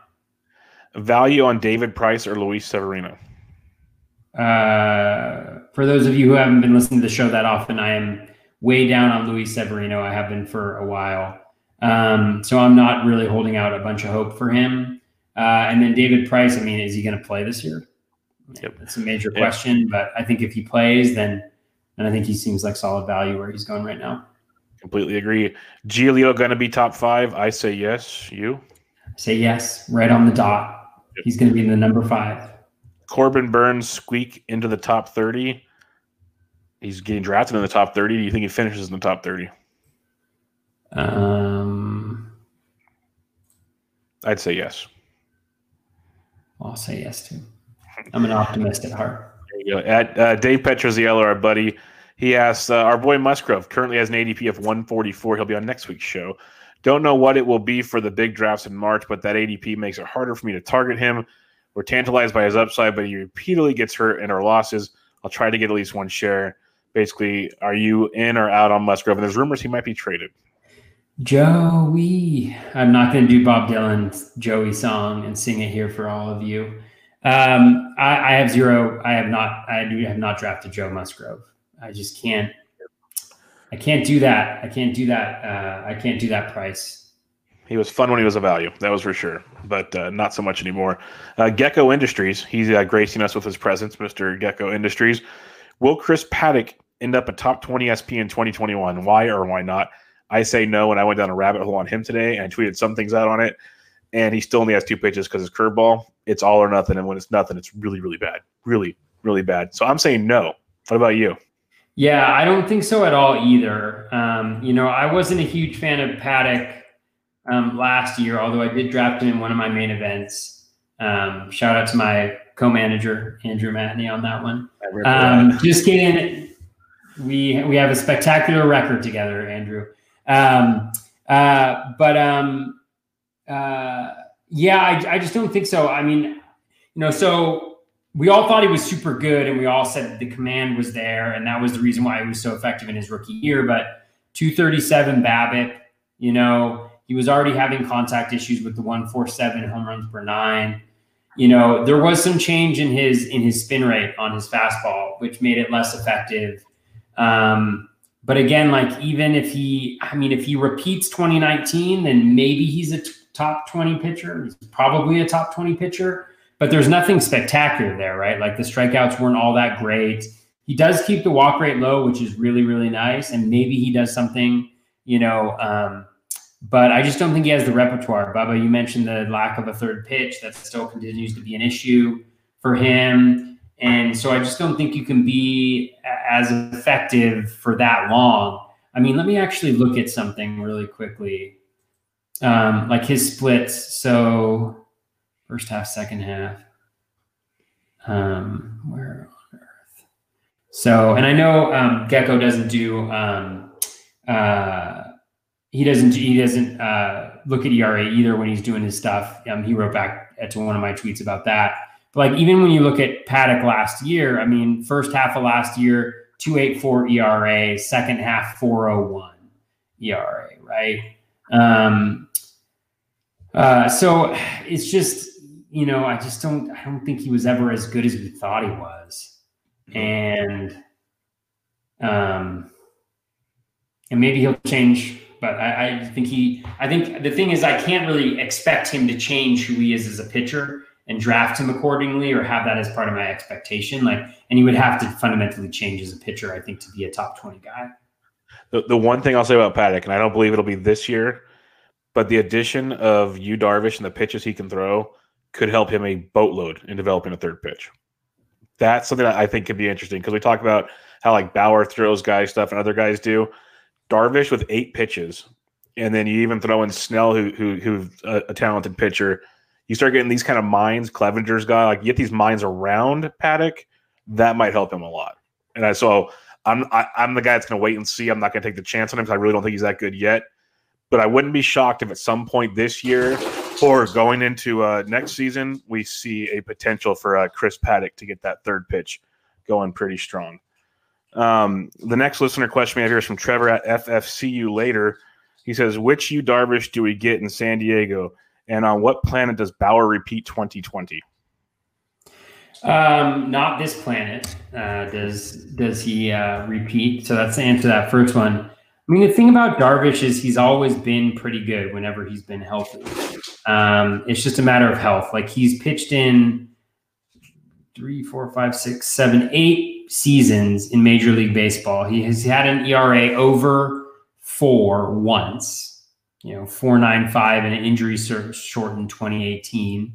You know, he's had a whip, you know, he had a 143 whip that season. Outside of that, 126 and a 128, you know, six years ago is the highest that he's had. You know, and, and I think the thing for me is that is the pitch mix is different, right? He's throwing that cutter. He's got a beautiful pitch mix. I mean, if you look at his repertoire, he's got all the skills. Like he has everything that you want. And then if you look at like whatever rolling average graph you want, like 10, 15 games, the K minus walk rate is 25%. You know, it's just elite stuff. So I think he's going to be uh, really, really good. I think he's going to be phenomenal. I don't think there's a reason why um, he wouldn't be. Um, and so I think he's tremendous. I think he's great. Yeah, we hit on this earlier. I'm, we're all in on Darvish. I have no reason not to believe he is who he's been the last. Even if you go back to like the All Star break the year before. It's uh it's 152 innings, 25 starts.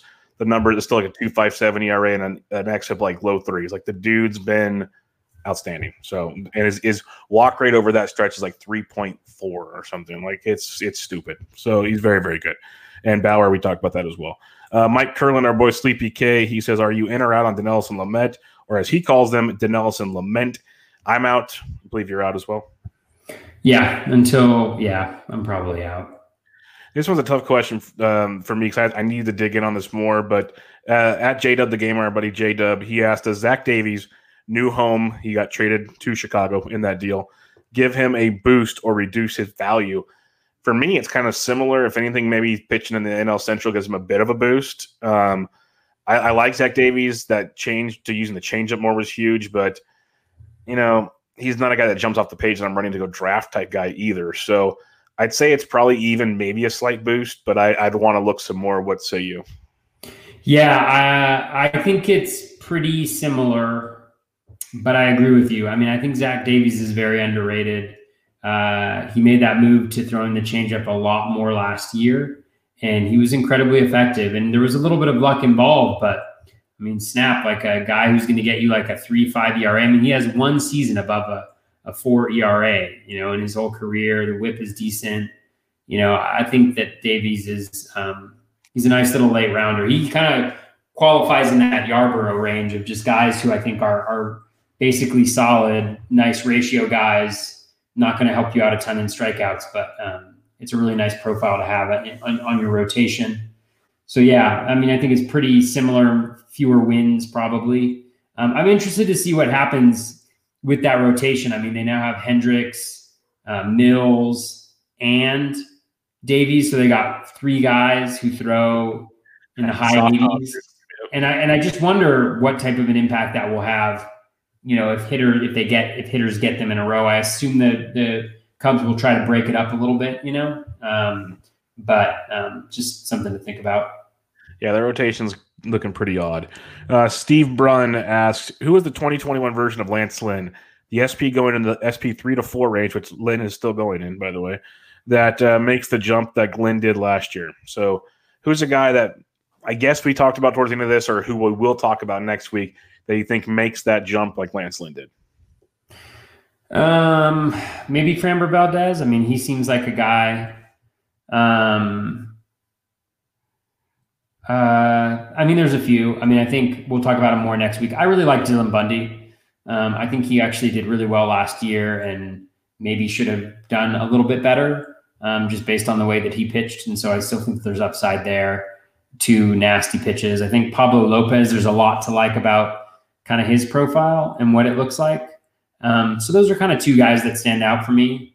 Um, you know, we all like Joe Musgrove. Um, so maybe he could take that leap those or Gausman too. Um, so I think there's a few options. I think the pitching options are really interesting there, but like like Steve mentioned, like he doesn't really have the, um, the these guys don't really have the the history of doing this really well. So it's still a crapshoot. Yeah, I like I like the Framber call. And then three guys I wrote down that we talk about next week. I wrote down Dylan Bundy, Pablo Lopez, and then I'm buying more into Jesus Luzardo. The more I listened to Oakland talk about him. If they really do let him go like 160 innings, even in those innings, as good as he is, could take that Lance Lynn type jump. So mm-hmm. I think that's very interesting. Um, Stephen Buckets asks, I know you're the pocket aces guy, but where do you draw the line as the last guy which with, with which you'd be willing to anchor a staff? And like you mentioned earlier, before you give the name, there's already a bunch of guys going in the first two rounds. And come March, it's going to get really like it'll be a bunch of guys going in the first round and a half. So it's going to make things pretty interesting. Where do you draw the line at your pocket aces? Oh, line. What line is there? What line happens? I mean, so the way that I see myself drafting at this point in time is it I is Castillo is kind of the line for me, maybe. Um, in terms of well, I mean, the fact of the matter is, I'm going to draft a pitcher in the first round, most likely. Um, you know, occasionally I'll I'll I'll stray from that a little bit, but generally I'm going to get one of those guys. So I don't really have to think too much about like what that line is. But the way the draft is setting up right now, I kind of like just getting a single ace if it's in that one of those three guys, and then taking a couple hitters, and then dabbling in that Lynn Carrasco, Framber range and picking up two of those guys maybe, as opposed to getting the pocket aces. If I'm in the back half of the draft, then I'm probably going to go pocket aces. So long as I get, you know, like my second ace is like a.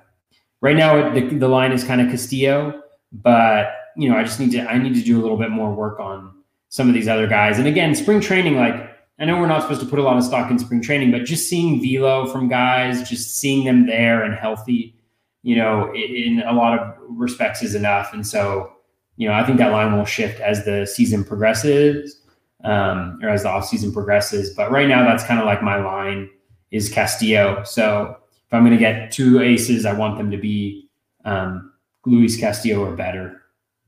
Yeah, and spring training as well as just kind of coach speak and player speak is going to be much more important to me this year. Just to, what have these guys been up to? Things we didn't get a whole lot of last year. So that'll be quite interesting as well. And then I'm with you as I'm not as like focused on making sure I get two in the first two to three rounds, I guess, but I'm making a point that I have like three after the first five rounds. I don't care how it happens because I know I can get three that I really like in that grouping. So that's something I've been really trying to focus on right now. Um, John Greasy asks expectations for Jameson Taillon this year. Uh, Taillon came back from injury last year. He uh, made, I believe it was three uh, seven starts, pitched 37 in the third innings. So he's just kind of getting some work in, and he's going around pick 228 right now. Uh, I have not done a whole lot of digging into Taillon for this season. What's your thoughts on Taillon? He did. He actually didn't pitch last season. This was oh, it's 2019. Sorry, yeah, he was yeah, because yeah, he had TJ, right? Yeah, yeah. I totally. I, I surprised you on that.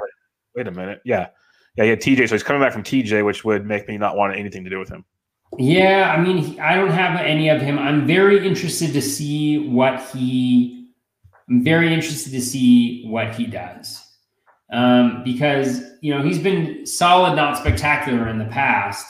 The strikeouts just aren't there. So his WHIP is decent, the ERA is decent, but the strikeouts just haven't been there. But if you follow him on Twitter at all, he's definitely like cer- cerebral in thinking about like pitch mix and analytics and things like that. I've seen him comment on some posts or share different things about approach. And so I'm just really interested to see kind of what what he looks like. Like especially with the way the Pirates have been changing up their pitchers' pitch mixes.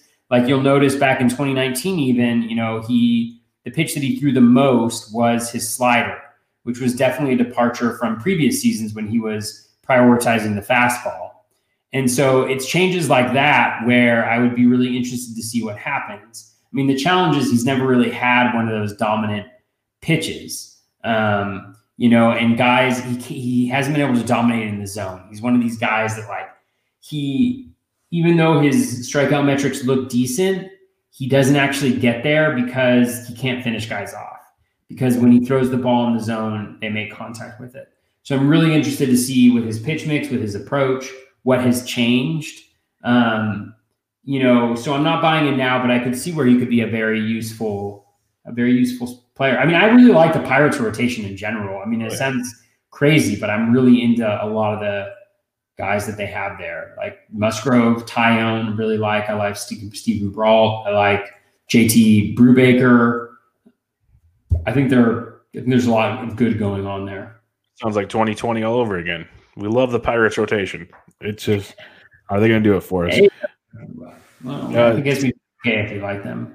Steve Weimer asks, which ratio stabilizer do you prefer, Ryu or Hendricks? Are you in on either or both? Pretty sure you said you weren't in on either. Which one do you prefer out of the two? Yeah, I mean, I'd definitely be more into uh, Ryu like this, this, this now. You know, I think with Hendricks, leave the Cubs just being in the middle of nowhere in terms of what they're trying to accomplish. Um, I think I'd prefer to be um, on uh, with uh, Hyun-Jin Ryu, Ryu, but um, but I, I don't want either one of them where they're going right now. Yeah. Um, Richard Sands asked, he, I just saw on Twitter, I, I know what post he's talking about because of the steamer values, um, that Nate Eovaldi should be ranked higher. How do you yes. like him and, and James Paxton this year? Uh, he took them as picks, uh, SP6 and SP7s in a recent best ball draft with, with uh, myself, one of the ones I put on. So Eovaldi, Paxton, I'm always an Eovaldi fan just for the strikeout upside late in the draft. I'm not reaching to get him but I see the appeal. It's just one of those guys, not like guys we talked about. You can't just plug him in and let him go. You got to pick your spots, but um, he he shows flashes of good stuff. I'll put it that way. But he, he can be very tilting at times. Uh, Paxton, uh, he's starting to throw. The velocity still not where you want it to be to trust him just yet. So keep an eye on that. But uh, what's your thoughts on those two? Yeah, um, you know, I generally haven't been a fan of Eovaldi just because he hasn't been able to strike guys out that effectively in the past. But he definitely looked a lot better this past year. I mean, I'm actually really diving in for the first time with your question. Um, and I like some of the changes that I see in what he was able to do. I wonder if there's any type of velo bump at all. He started throwing very hard more consistently. He did it towards the end of 19, and I believe he carried it over into 20, at least part yeah, of so he was at 97.8. So yeah, it's a very interesting profile for sure. Eovaldi. I may have been selling him short. The cutter really looks to have taken a pretty big um, you know, step up. You know, it was 3.4% swinging strike rate in, rate in 2019. Uh, smaller sample size, but, um, you know, 13.7% this year. Um, you know, so yeah, I think there's some interesting stuff going on there for Eovaldi for sure, um, which could definitely be of interest um, uh, later on in drafts where he's going. So I would say, yeah, he's definitely worth one. Steamer loves him, I know. No Steamer has him as like the pitcher that will, you know, from a value perspective in terms of like where he's going in, in ADP and what the expected earnings for him is. Um, they have him as like huge, just like a massive um, outlier. So that one's really interesting. Paxton, I mean, it's just a, it's an injury question, and I don't know. I mean, he's worth a shot where he's going right now, I guess, because he's going so much later on. I mean, this is one of the things too is like with the best ball, I mean, sure, those guys are great, I think, because, you know, um, there's not really as much downside. I find myself having a difficult t- time taking guys like that in like drafting holds because I'm just so concerned about injuries. You know, it's like with drafting holds where you can't replace your guys. I think I find it really difficult to take a stab on upside. Whereas in a regular draft, when I knew that I would have the waiver wire, when I knew I could fab guys when I knew that the roster I was getting that I was drafting wasn't the roster I was going to finish with. I'd feel a lot better with going with one of those guys and looking and trying to get their ceiling. Um, so yeah, I think those are, are really good shots, especially for the format. And Bubba, you know a lot more more about best balls than I do. So yeah, no, I, I like them both. Uh, Paxton, I, I would, I'm not taking until I know he's healthy. So I'll pass on him because best ball, you still you still want guys that are um, giving you a chance to use a good start here and there. If he's not starting, it's kind of a dead roster spot. But we'll see could turn out to be awesome. Uh, Eovaldi, I've always I took him with like my last pick in almost every draft last year because the strikeout rates, like we saw in spring, um, the velocity continued to spike up from the end of 19, and the strikeouts were there this last year. He doesn't walk a lot of guys. That's been a continual thing in his career. He did that last year, below four percent walk rate. Uh, the ratios, you don't expect great ratios, but like he was high threes last year. You can expect maybe low fours. Not going to crush you at that point in the draft. You're not looking for an ERA stabilizer at that point in the draft. So I like Eovaldi. I do. There's a couple times he'll get lit up like a Christmas tree. And he does that like probably four or five times a year. Gonna tilt your, your face off. But he has a lot of good starts where he's like just steady Eddie, some really good starts. I, I don't mind Eovaldi uh, in that regard. All right. Last question of the night, most important question of the night. And then, of course, uh-huh. comes from our buddy Comac Do. And this is not Comac for me. Is directed straight up at Toby. Toby, was it too much peppermint bark? Absolutely not. There's no such thing. How do I know that answer? There's no such thing as too much peppermint bark. Peanut brittle, though, maybe. I'm on maybe. the fence with that one. Oh God, it's so good. When, does the sweets end for the holidays for you? Because it seems like every day or every other day I see a new a new post. And I'm not I'm not judging you in that regards because my house is always full of sweets. My wife loves chocolate, so there's sweets in this house at all times but you're like on like the like holiday sweets. Like how, when does this end? Yeah, New Year's. New Year's. Okay. I'm gonna do no desserts in all of January. Um, Ooh, I got cold turkey with how hard you've been going. That's gonna be some some shakes on the next podcast. Yeah, well, for sure, for sure. Yeah, I, I, kind of have been thinking about doing that just because I like to splurge during the holidays. It's fun. There's so much good food around. Great. Yeah, there's nothing wrong with that. So, yeah, I'm I'm not good at moderation. So like I'm either like all in or I'm, you know. You're you're, you're, lucky, you're lucky though because you still look the way you look. When I, I am no good with moderation and I look like a beached whale sometimes, so it gets very very difficult there with the comes to moderation. so you you got to don't be too hard on yourself, though. You got to gift us. You're, you're a handsome man. I appreciate it from the neck up. Um, but uh, that'll wrap us up. SP1 in the books. We'll be back next week with the next 30 or so uh, in the NFBC ADP. Any closing thoughts, Toby, as we are slowly getting through our early positional previews?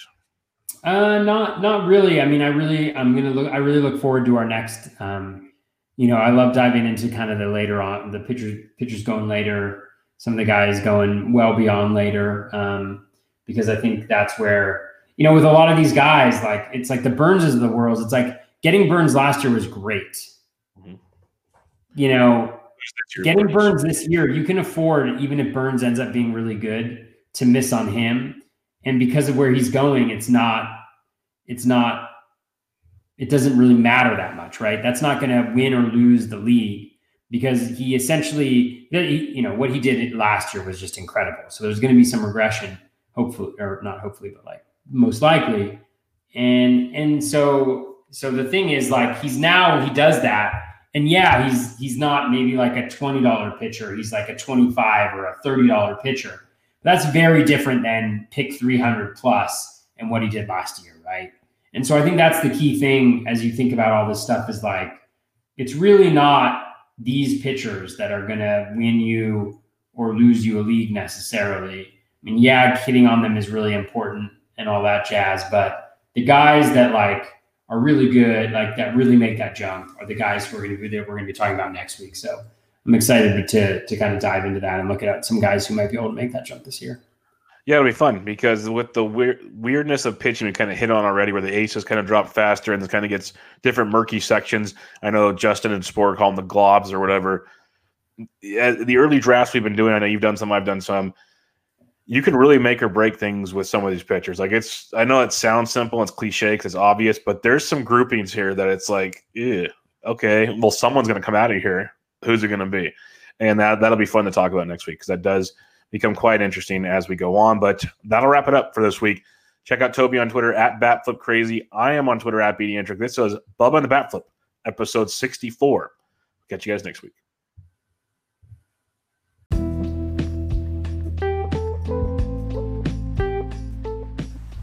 That is going to wrap us up for X episode 160 of the Batflip Crazy podcast. Thank you so much um, for listening. Uh, next week, Bubba and I will be taking a stab at uh, pitchers ADP 31 through 60. So right now, that would be, well, a couple guys that we already covered. Oh, this is starting pitchers, so I'm going to have to.